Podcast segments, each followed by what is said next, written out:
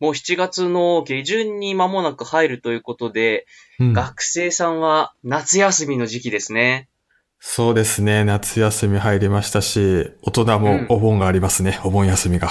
そうですよね。はい今泉さんはお盆はお休みになりそうですか？はい、私も休みだと思いますね。お盆とかね、うんお正月だと、会社員だと、そこで一気に休みが取れていいですよね。フそうそう、ね。リーランスだとどうです？えーとね、まだ何とも言えないですね。ちょっとうん予定が入っている、仕事の予定が入っている日もあるんですけど、ない日もあって、でうんも入るかもしれないから、なんか自分の予定はあんまり入れづらいみたいな感じですね。でもずらしてね、お休み取れたりして逆にいいですよね。あそうですね。その辺は本当にもう、あの、別にお盆じゃなきゃ休めないって感じでは逆にないので、うん。割合その辺のスケジュールは臨機応変にって感じはフリーランスは取りやすいですよね。はい。ということで今回は HSP と会社員をテーマに話していきたいと思います。集まれ繊細さん HSP でアナウンサーをしている小屋敷翔吾です。HSP でキャリアコンサルタントをしている今泉です。この番組、集まれ繊細さんは生きづらさを抱えている HSP の人が共感できて元気になれるような内容を発信しています。HSP への理解を深めて HSP でない方の感覚も知ることで自己理解、他者理解へとつながっていったら嬉しいです。さあ、今回はオープニングでお話しした通り HSP と会社員というテーマで話していきたいと思います。はい。えー、まず今泉さんは現在もこれまでも基本会社員ですか？そうですね。一番初めはフリーランスだったんですけど、その後は会社員が長いですね。ですよね。だからまあ、うんどちらのね、立場も経験があるけど、うん現在会社員ということですもんね。で、えー私は会社員が長くずっと続いて、えーうん去年の秋からフリーランスという形で、うんえーですから1年弱という感じなので、まあ、ある意味2人とも会社員っていうことを経験して知っているという立場ですよね。そうですね。まあ、なので今回はその自分たちの経験談にもなってしまうんですけど HSP の人が会社員として働くとどういうところがまあいい部分メリットとしてあってえー逆にどういう部分はちょっとこう悩みにつながったりとか、まあ、ある種デメリットとして感じてしまう部分っていうのをそれぞれ比較した上でじゃあどういう働き方をしたら HSP の人にとっては楽しく元気に働けるヒントになるかっていうのをちょっと一緒に考えていきたいと思います。はい。じゃあまず、HSP の人にとって会社員として働くことのいい部分、メリット。まあね、これも結構いっぱいあると思うんですけど、今泉さんどんなところがパッと思い浮かびます？ああ、やっぱり、まあこれはね、まあちょっと HSP の方限らずだと思うんですけど、まあ安定的に決まった収入が入っていくっていうところがやっぱ一番なのかなと思いますけどね。ああ、確かにそうですよね。もう確実にその収入が、まあ絶対ではないけど、ある程度こう予測がついてうん。入ってくるっていうのは、これはね、HSP の人に限らず、大部分の方、ほとんどの方にとっては、まあ安心材料ですよね。うん。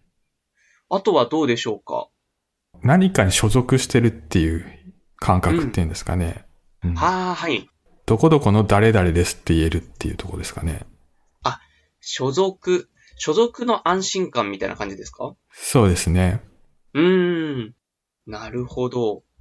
やっぱそういう意味で安心感とかそういう部分っていうのは、まあ結構守られる部分っていうのは多いですよね、やっぱり。そうですね。確かにその収入面でも、まあ組織に属しているならではの安心感みたいなところは強いのかなと思いますね。そうですよね。それこそ会社にまあよりよってちょっとね内容は違ったりすると思うんですけど、福利厚生なんかもね、やっぱりそういう部分っていうのはね、会社員であるからこそ、まあしっかりと活用することができますよね。うん。あとはあの生活リズムっていうのが、もちろんね、業種にはよるとは思うんですけど、比較的作りやすいっていうのはあるかもしれないですね。うん。やっぱりね、会社もその従業員をこう働かせる上で、ある程度はね、その、その人が健康的に働ける状況っていうのを作らないといけない義務があるので、うん。そういう意味では、まあ比較的、こう、リズムよく生活がしやすいっていうのはあるかもしれないですね。確かに、1日だったり週だったり月の単位もそうですし、年間を通しても冒頭のお盆のお話じゃないですけど、はい。お盆とかお正月みたいに、この期間だったらまとまった休みが取れぞみたいのがね、会社員の方だとありますよね。うん、そうですよね。あとは、今泉さんから見てどうでしょうか？会社員で働くことの、まあ、メリット、いい部分。ああ。会社員だと、効果っていうんですかね。その、評価面談みたいなのあるじゃないですか。ああ、はい、ありますよね、うん。あれをすることによって、まあ自分がどういうふうに会社に評価されてるのかっていうのがわかるっていうのは、なかなかこれがフリーランスの方だとそういう機会ってそんなに多くないのかなとか思ったりして、なんか自分の現在地、その所属組織における自分の立ち位置みたいのを測るのは、その先を、の未来をなんか計画しやすくていいのかななんて思ったりしますけどね。ああ、なるほど。確かにそういう、こう、フィードバックされる機会が定期的にあるっていうのは一ついいかもしれないですね。うん、そうですね。あとは、今の時代だとその会社員でありながら、他の仕事、副業をできる会社っていうのも増えてきてますよね。うん、そうですね。今だとね、一つの会社でっていうよりも、複数の仕事っていう流れになってきてるんで、うん、会社員だと、本業の方の時間が結構、ここからここまでっていう時間で決まってることが多いと思うので、それ以外のその、時間で副業しやすいっていうのはあるかもしれないですね。うん。確かに、そういう部分はね、今までのその、いわゆる会社員、もうすべて会社に所属して全部会社のルールに従って、みたいなことはちょっと変わりつつありますよね。あ確かにそうですね。会社員のあり方が変わってきてますもんね。うん、うんそういう部分ではね、ちょっとこう多様性がやっぱり働き方についても出てきたのはいい部分なのかななんて感じますよね。うん。あとはどうでしょうか？会社員としてのメリットあります？まだ。そうです。あと会社員の場合だと、例えば自分がやりたい職種があって、まあ、そこに条件とかタイミングによっては未経験で飛び込める。なので、自分が実践経験を積みたいところに会社員として入ってしまえばお金をももらいながら学べる。まあ、もちろん会社に還元はしなきゃいけないですけど、そういう機会をもらえるっていうのもいいのかなと思いますね。確かに、そういう、なんでしょう、その、ある種自分で勉強しながら、こう、技術とかを身につけていく段階でお金がいただけるっていうのは、そういう意味では考えるとありがたい話ですよね、非常に。うん。特にね、新卒とかだとね、初めて会社員になるわけですけど、そのさ、特に3年間とかは、うん。本当に学ぶ機会が多いと思うので、それで学びながらお金をもらえるっていうのは会社員ならではなのかなと思いますけどね。確かに。まあそう考えると、やっぱりこの会社員として働くことで、その収入が安定したり、えー、所属してるという部分の精神的安心感があったりとか、まああとはその福利厚生とかがしっかりとあることに加えて、今はその副業とか、新たなこう働き方っていうのもいろいろと出てきて、なおかつ自分がその、そこに対してまだ経験がそんなにない段階でもお金をもらいながら挑戦できる。うん。あたりがね、結構メリットとして、そう考えるといろいろやっぱありますね。いや、会社員強いですね。強いですね。今こう改めて列挙していくと、はい、あ、こんなにこれもこれも、まだおそらくね、出てないこともきっとあると思うので、うん、そう考えると、結構ね、いろいろいい部分っていうのが見えてきましたね。うん。まあ、当然いい部分もあれば、ね、みんながじゃあ絶対会社員やるはずだけど、うん、会社員がちょっとなって人もきっといると思うので、うん。ということはね、必ずやっぱりデメリット。ちょっとこれはって部分がね、おそらく皆さん抱えてると思うんですけど、うん、どうでしょうか？まあ代表的なその、挙げられるデメリットっていうのは、今泉さんだとどういうところが思いつきますか？そうですね。やっぱりまとまった時間を拘束されるっていうんですかね。ああ、はい。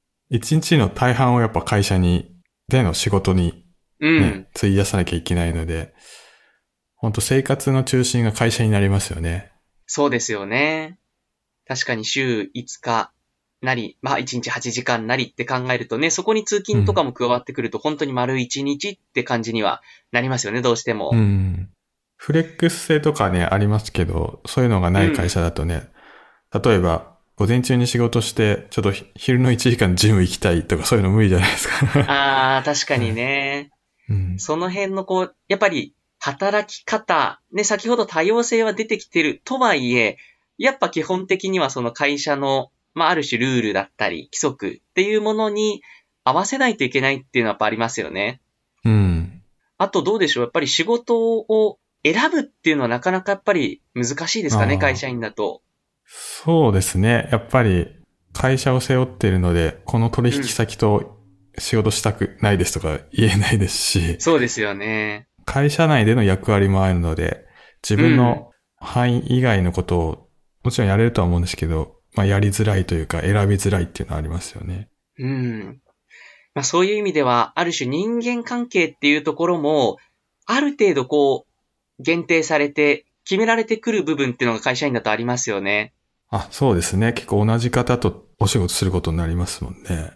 そうですよね。その取引先とかもそうですし、会社内でもやっぱりう、ん。ね、ある程度こう、部署移動とか、他の部署とのこう付き合いがあったとしても、直属のやっぱり上司、部下、同期っていうのは結構関係がまあ密に、えー取らざるを得ない、取る機会が多いっていうのはありますよね。うん。それだと安心感は担保されるけど、選択肢はどうしても狭まっちゃうのかもしれないですね。そうですよね。で、なおかつそこの人間関係がまあ、円滑に回っていればね、全う然ん。問題ないとは思うんですけど、なかなかやっぱりその、同じ部署の上司、うん。部下っていうところで全く悩みがない方っていうのはなかなかやっぱりないですよね。うん。それこそ最近の言葉言うと、配属ガチャとか、上司ガチャみたいな感じですよね。そうですよね。で、やっぱり HSP の人にとって人間関係って、まあこれまでもいろんなテーマでその、あったとは思うんですけど、うん。職場でもね、すごい大事になってくるかなって気がしますね、やっぱり。そうですね。やっぱ転職の理由、一番はやっぱ、社内の人間関係とかなので、そうですよね。誰と働くかっていうのはすごいやっぱ重要ですよね。うん。で、特に HSP の人にとっては、やっぱりその、ダメージを受けやすかったり、うん。必要以上にストレスを感じてしまう傾向があるので、うん。そうなってくると、その、自分がなんとなくこの人と合わないな、苦手だなって感じてる方であっても、うん。付き合っていかないといけないっていうのが、一つストレスになりやすいのかなと思いますね。上司とかね、同僚は変えるの難しいですもんね。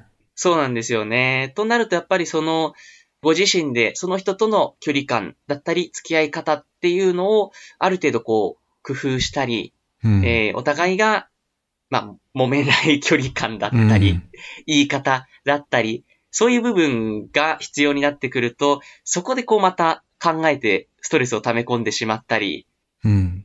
っていう傾向はあるのかなって気がしますね。まあでも逆に言うと、そこ以外に関しては結構、やっぱり安心感って部分では HSP の人にとっては会社員のメリットって大きいのかなとも思いますね。ああ。まさにその、まあ、収入が安定するとか、生活リズムが安定するっていうのは、やっぱりこう、日頃の日常で回復するための時間が必要な HSP の人にとっては、結構、ある程度こう計画しやすいじゃないですか。ああ。まあ土日とかが回復の時間に当てられるみたいなことですかね。そうそうそう、そういうことですよね。だから、スケジュールがこう自分で調整しやすいっていう部分は、うん。今日は休み、今日は何もしないとか、うん今日、今度はどこどこ行くみたいな計画が前もって立てられるのは、うん。結構安定、安心につながるのかなって気がしますし、まあ、あとは、福利厚生。うん。やっぱりこういう部分は、その、体調がどうしても、こう波があって、うん。感情的にちょっと今日はもう本当どうしようもなくてみたいなのが、起こりやすい方、HSP の方にとっては、まあ、万が一という時は、まあ、有給もあるし、とか、自分がどうしてもできなかったら、まあ、迷惑かかっちゃうけど、代わりに助けてくれる人がいるっていう部分に関しては、やっぱりその精神的な安心感っていうのはあるのかなって気がしますね。そっか、フリーランスだと、その代わりにやってくれる方がやっぱいないっていう不安感みたいなのはあるんでしょうね。はやっぱありますね。どうしても。う最悪の最悪、もう病気になってしまったら誰かをうん。代わりにやってもらうしかないんですけど、そうなると当然ね、収入も減っちゃいますし、うん。そういう意味では、やっぱり変わってもらえないし、自分で当然やった方がいいっていうことを考えると、会社員にはやっぱりそういう部分がいい部分としてあるのかなって気はしますね。うん。まあなので、HSP の人にとって大事なのは、やっぱりその、どういう環境で誰と働くか。うん。っていうところが、まあ自分にとってこう、安心感を得られるいい職場っていう風に感じられたら、おそらくすごくそこが、ある種転職になる。その、業務内容以上に、やっぱり人間関係っていうのがすごい HSP の人にとっては大切になってくるのかなっていう感じがしますよね。何を仕事にするかよりも誰と仕事をするかみたいなところなんですかね。うん、そうですね。そこでやっぱり、あ、この職場いいしなと思えたらきっとそのお仕事も好きになれるけど、逆にどんなに業務内容が好きだったとしても、ちょっとこの職場は安心感を得られない、自分にとってはちょっと心が落ち着かないっていうことだと、その仕事はもしかすると変わった方、変えた方がいいのかなっていう気がしますね。